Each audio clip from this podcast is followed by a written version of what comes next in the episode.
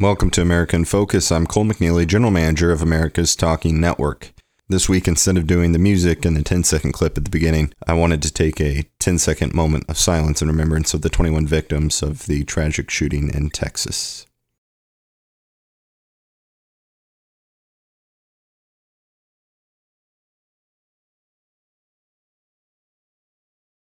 Thank you. Now here's your host, Dan McCaleb. Thank you, Cole, and welcome to the America in Focus podcast powered by the Center Square. I'm Dan McCaleb, executive editor of the Center Square Newswire service. America in Focus is a production of America's Talking Network.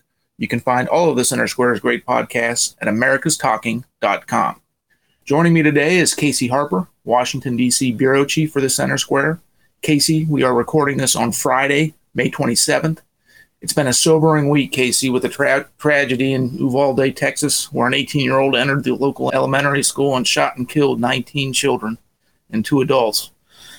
so much has already been said and written about this tragic mass shooting, and we are learning, pretty much learning new details regularly about the timeline of the events, about how law enforcement handled the situation in the moment, what can be done to prevent these times of massacres from happening again. Casey, I know, what are your thoughts? Yeah, I mean, it, as you said, it's really tragic. These have uh, become a little too familiar uh, when you hear about these. You know, remember when I first saw the, the initial news come in, it's like, oh man, you know, you kind of brace yourself because uh, of you know things we have in our history and just where we know this can go. And the more details that come out, just the more sad, more tragic it is. He's, and now we're we're kind of seeing the personal stories and of kids giving their experiences of you know parents um, sharing what happened that day. And you know there's a lot of just the more details you get the, the sadder it is. And so um, our hearts go out to them. Our prayers are you know for them right now. And uh, nobody it's, it's really unimaginable what they're going through. So they're definitely in our thoughts. We're gonna you know this story is not gonna go away you know overnight. There's to be more coverage. And yeah i mean there are things we can talk about about police response and things like that and you know the, some of the politics behind it later on. But first and foremost they're in our prayers and um, our hearts go out to them. Why don't we just spend just a, a minute um, just talking about some of the the, the victims here. Got a received a story um, from our texas correspondent bethany blankley uh, yesterday just naming telling telling us a little bit about who some of these victims are you know, I I love my job as a journalist when we're holding government officials accountable, talking about how they're spending our tax dollars, things like this. But this is the worst time to be a journalist when when, when you're learning about details like like something as tragic as this. Hmm. Um, uh, just just reading from her story briefly because we have some other things to talk about. Eva Morales uh, remembers a loving mother and wife. Um, her her daughter uh, said, I have never imagined this would happen, especially to loved ones. All we can do is pray hard for our country, state, schools, and especially the families of all. Another teacher, the, the second teacher who shot uh, Irma Garcia, was mother of four. She was described as her by her nephew as sweet, kind, loving, fun with the greatest personality. She sacrificed herself protecting the kids in her classroom. She was a hero. She was loved by many and will be truly missed.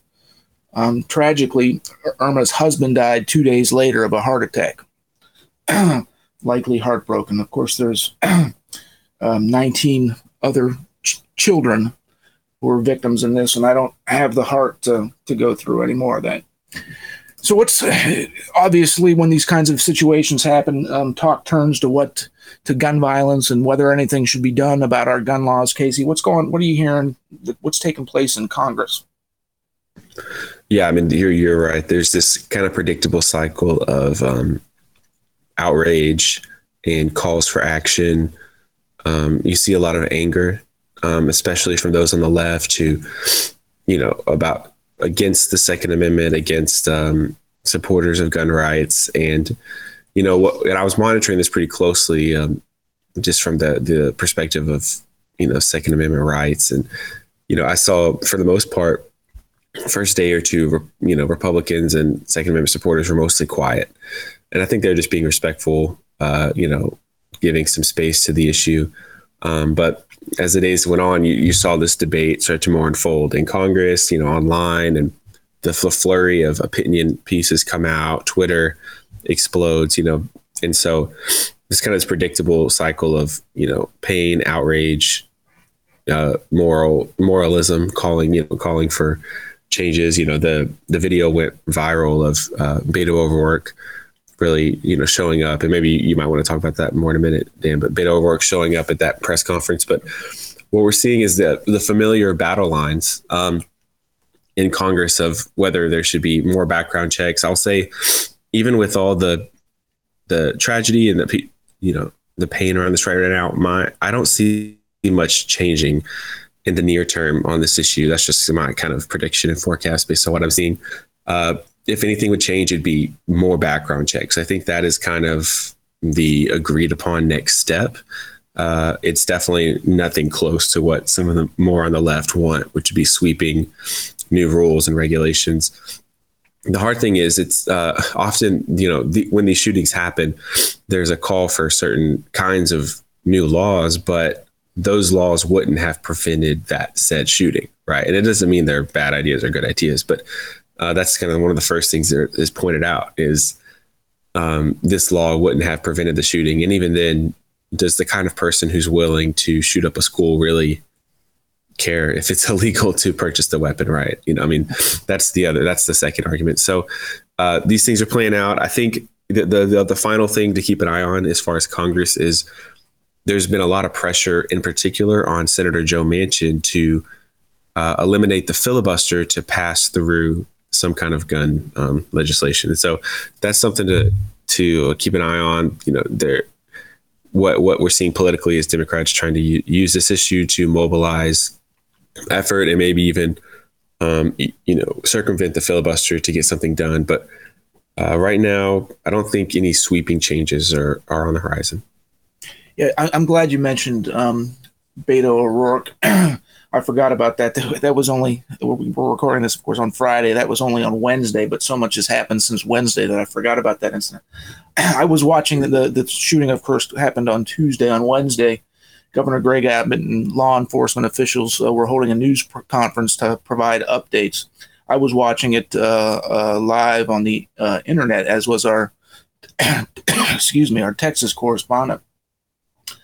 And um, well, while I was watching it, I saw a, a, man get up and, and go up and start yelling at, at uh, Governor Abbott, um, making a causing a scene in the middle of it. I did not immediately know it was uh, Beto O'Rourke, who is uh, uh, running, is a Democrat, excuse me, running uh, against uh, Governor Abbott for governor in this year's uh, election.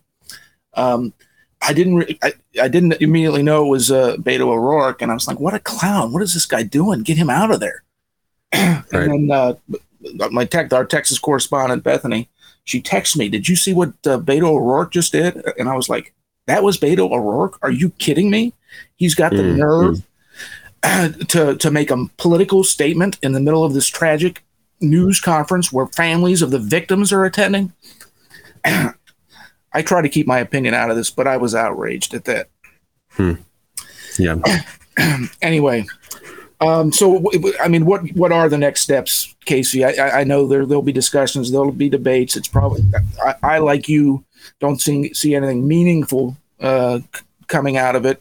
Um, any insight into that? Yeah, I mean, there's a there's a few. I believe we were one of the first, if not the first, to have that Beto story up on the Centersquare.com, which is a great job by Bethany and and you for being on top of that. But um, the uh, you know this can go a few ways. One you know nothing could happen, which I think there's a real chance of of nothing happening. Um, you know, this there'll be political use of this, there'll be campaign ads about this, but as far as like actual tangible policy change at the federal level, I think there's a good chance nothing really happens. Um, just a lot of debate things. Uh, there, there's a very small chance that there could be kind of sweeping uh, changes, but I don't I don't think that's likely, as you said. And then you know, this is kind of the most DC political response ever, but th- there's also a chance that there could be some kind of gun control measure that allows Democrats to have some kind of moral victory, but doesn't actually really do much. Um, and we've seen this in the past. I think a good example is when bump stocks were banned. you know, I mean, uh, you know, it's kind of a it's just you know it does give kind of a sense of a victory that something was banned and it, did upset um, you know a lot of gun owners and gun rights people, but overall, like banning bump stocks doesn't make a you know isn't going to prevent any kind of shooting. Uh, it's just a, you know an addition to a, a firearm you can add on, and so I think that you know there could be a chance there's some kind of uh, symbolic legislation that does it. I think that's probably the, the only hope that uh, Democrats have. There's bills, you know, Marco Rubio has a bill that um, creates, you know, more system, systematic uh, guidance and federal help on, on, all these local schools on how to be safe, on things they can do. Um, one thing that's really been pointed out in this since the shooting is that the the debate always goes towards mental health or towards um, gun control, but most of the mental health things have been ignored um, at the federal level. There's a lot that can be done on mental health. It does seem like, you know, most, if not all, of these shooters have some kind of mental health issues, like at a pretty significant, disturbing level. And so much of the mental health legislation has just stalled. And so I don't know if we're going to see it kind of a pivot uh, away from the gun control. I think, you know, Republicans always point towards the mental health. And I think a lot of Democrats say that that is just them dodging the gun rights issue. And maybe it is. Uh, but at the same time, I do think there, you know, a lot of mental health advocates are saying there is real work that can be done, um, and and guidance and funding that can be done for mental health policies in place for recognizing people who have mental health issues, what to do, making it more um, like across the board the same policies versus it just being different based on every school. So, you know, I don't I don't know if something like that will happen. I honestly don't think so, but that would be uh, one of the mo- you know one of the options that Congress could do if if they do do something. Well, I guess final just one, one final thought on this. Our hearts and prayers do go out to the the victims and their families and their friends, and um, you know we'll continue uh, reporting on the situation at thecentersquare.com. Mm-hmm. Let's move on, though, Casey. Um, the Congressional Budget Office this week released uh, its economic outlook for the next decade, and the uh, news wasn't all that great. No, no.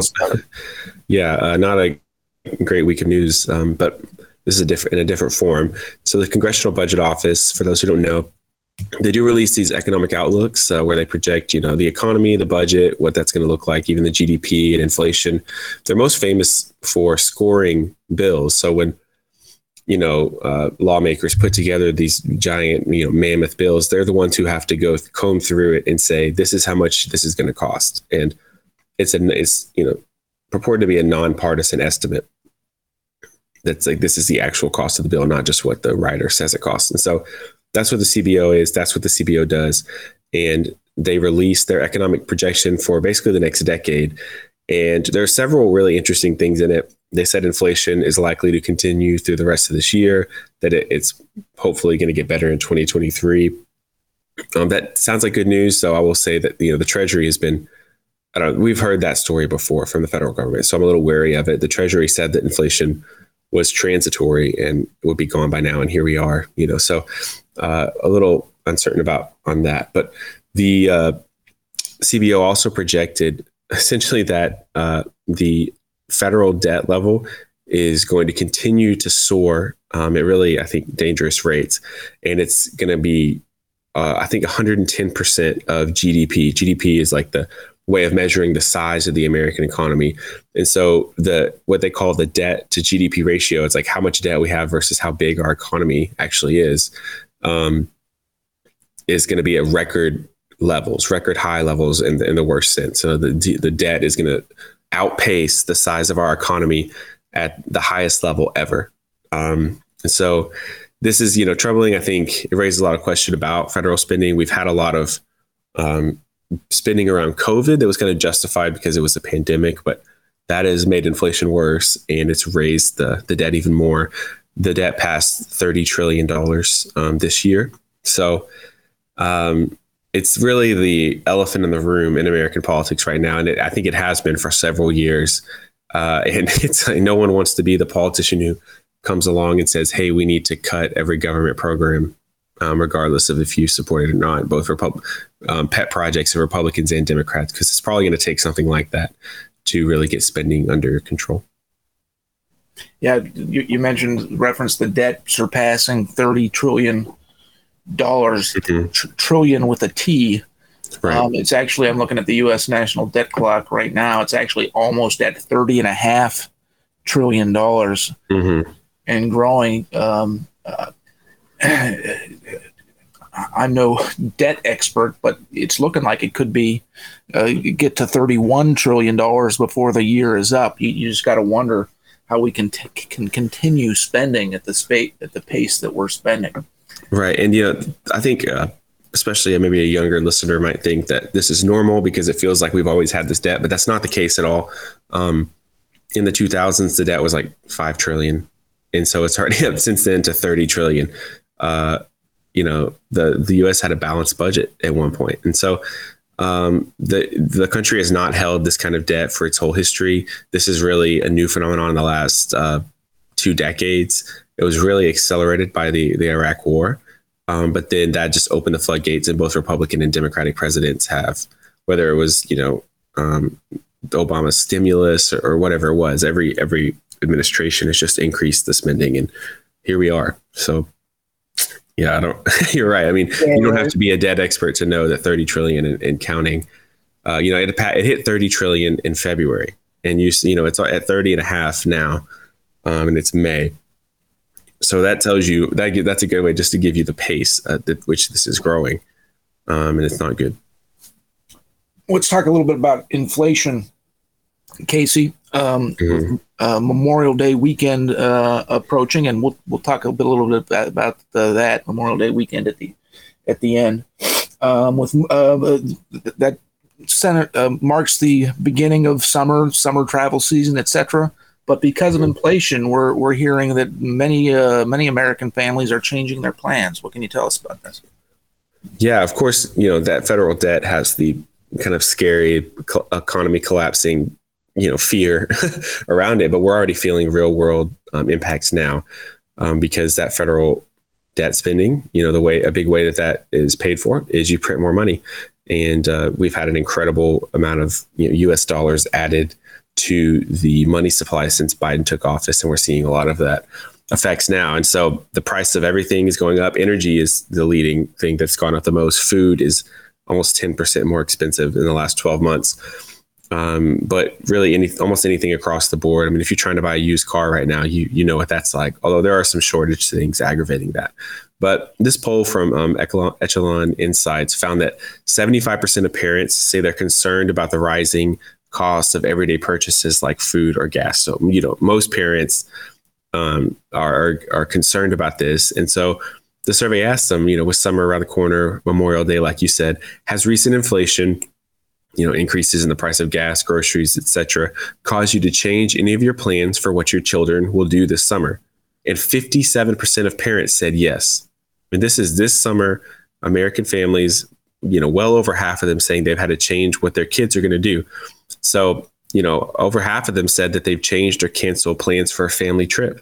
So summer vacation is quite literally canceled or maybe instead of you know taking a, a trip overseas or something you're just going to drive to the, the nearest beach. You know, you're going to do that. What my there's a big difference. I think we all know the difference between the big vacation and the budget vacation. Growing up, uh, I had both as a kid, and there's definitely years where we just drove to the the nearest beach and packed sandwiches. You know, it's fine, but it's great. But this is uh this inflation issue is not ethereal. It's not just some ideological debate. It's not what will happen if the debt surpasses GDP at too high a level.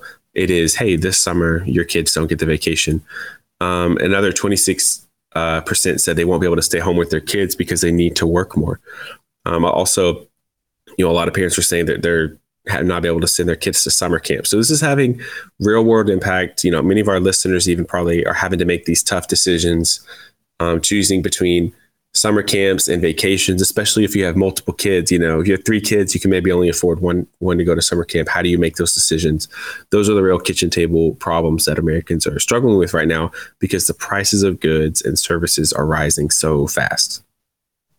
Let's talk particularly about the prices of gasoline, mm-hmm. um, Casey. You wrote earlier this week that gas prices hit a new record high every single day for two uh, consecutive weeks, looking at right. um, AAA's gas prices, the the cost of a, a, a regular gallon of gasoline right now stands at four dollars and sixty cents a gallon, which has held steady for the past few days as a record um, high. Um, you, you can understand why families are going to be changing their plans when it costs that much just to take take your you know your spouse and your kids anywhere. Yeah, and this is uh, this is one of the leading things that is you know making forcing Americans to make these decisions. If you are going to drive on your vacation, uh, you know the the price of that trip could almost double. And um, by the way, I hope your car doesn't break down and you need to buy a new one because getting a used vehicle right now, I mean, they're just so much more expensive if you've even been looking. But uh, yeah, like like you said, the gas prices hit a new record high every day for almost two weeks, which ended, you know, kind of it's kind of peaked out right now at four dollars and sixty cents. And so, um, you know, we don't know if that's going to go higher or lower, but you know, I do think it's actually going to go higher. From all the experts I've talked to, this summer is not going to be great for energy costs. But this is, I just want to stress how unusual this is um, usually with these record gas prices, what we see is the the gas prices just like they peak one day, they have a, a, big high, and then they drop back down immediately, or they kind of stay there for a little while and drop you know drop down. Um, so record gas prices are usually kind of an anomaly that happens one day and then doesn't happen for a while. Um, so to see record high gas prices every day for two weeks like this is very unusual. Um, it shows this is not just an anomaly. This is kind of a new normal. Even President Joe Biden called this just, you know, basically a transition that Americans are going to have to get used to, which caused its own controversy. But um, I think that, you know, there could politicians on both sides can say this is going to go away. This is temporary. This is Putin's fault. Whatever, whatever they want to say. But the way it hit ev- um, every day for two weeks like this just shows you that this is a trend. This is not an anomaly. I do think that this is going to be here to stay for a while. Uh, you know we're going to see these elevated prices through the summer and maybe beyond. Um, so uh, this trend is sadly here to stay. Um, air conditioning, just regular electricity costs. I've written in a different you know different story about how that's also expected um, to rise. And then even the chances of blackouts this summer are higher because of you know there's several factors, but um, drought and different things. So the energy uh, the the energy landscape right now is not pretty, and Americans, as this poll shows, are already you know taking that into account and, and grappling with the consequences of that. And and the, the folks inside the uh, the energy industry blame, at least in part, President Biden's policies um, for mm-hmm. the high energy costs and the potential for black blackouts or brownouts um, this summer. Um, of course, when Biden first took office, he he banned new leases uh, on federal lands right. for for uh, oil drilling. Um, he canceled the Keystone Pipeline. Um, he put new taxes uh, and other regulations on the oil um, and gas industry. Um, you, you, Biden and, and, and many others, many Democrats, but it, it crosses both aisles, see a need for new, clean, cleaner energy and um, you know, I agree. We we need to keep developing uh, uh, uh, cleaner energy initiatives, but we're not there yet, and it's not keeping pace with what oil and gas can do in terms of powering our homes and powering our mm-hmm. cars and everything else. Um, so. Um, it's pretty clear that, that that that Biden's policies are at least in part driving um, these record high gas prices. Yeah, and I think he's he hasn't explicitly admitted this, but just in the tone and the way he said different things, he uh in, in the fact that he hasn't backed down on some of his policies, like with pipeline development and oil and gas leasing, shows that he basically this is kind of a, a new normal in his mind and in the, in the kind of ideological left's mind that we got to cut back on consumption, we got to cut back on drilling, um, to make this hard right turn transition into, or you could say left turn, I guess, but uh, transition into renewables. But um, it's a pretty abrupt turn. And so I, I don't know. I mean, you were feeling the effects of it. I think, like you said, Americans love the idea of renewable energy. Um, and they are concerned about climate change um, and, and, environmental issues when you look at polling. Uh, but the most recent polling shows now that because of these gas prices, Americans are much more concerned about inflation than climate change and other issues. So um, I think they're willing to maybe pay a little bit or make the transition, but whatever uh, pain threshold they have, we've I think we've hit it uh, or surpassed it. So, yeah, this is there's a lot of political um, weight on Biden too. Heading to the midterms, if gas prices are still like this, I mean, it's local politics 101 that when you know grocery store and gas stations are not good places to be, the incumbents are in trouble. Well, thank you, Casey. But that is all the time we have uh, this week. But uh, want to end on a note. Just reminder that it is Memorial Day weekend. Well, yes, it signifies the beginning of summer. It, it's also a weekend when we're we should all spend some time remembering those who gave their lives in defense of our country. Um, whether it's going to a parade or visiting a cemetery or just taking a few moments to think about the sacrifices that uh, these brave men and women uh, in our military, the sacrifices they made, so we can gather around our grills this weekend, enjoy time with our family. You know, even something as simple as recording this uh, podcast. Anyway, enjoy the Memorial Day weekend. Um, for Casey Harper, I'm Dan McCaleb. We'll talk to you next week.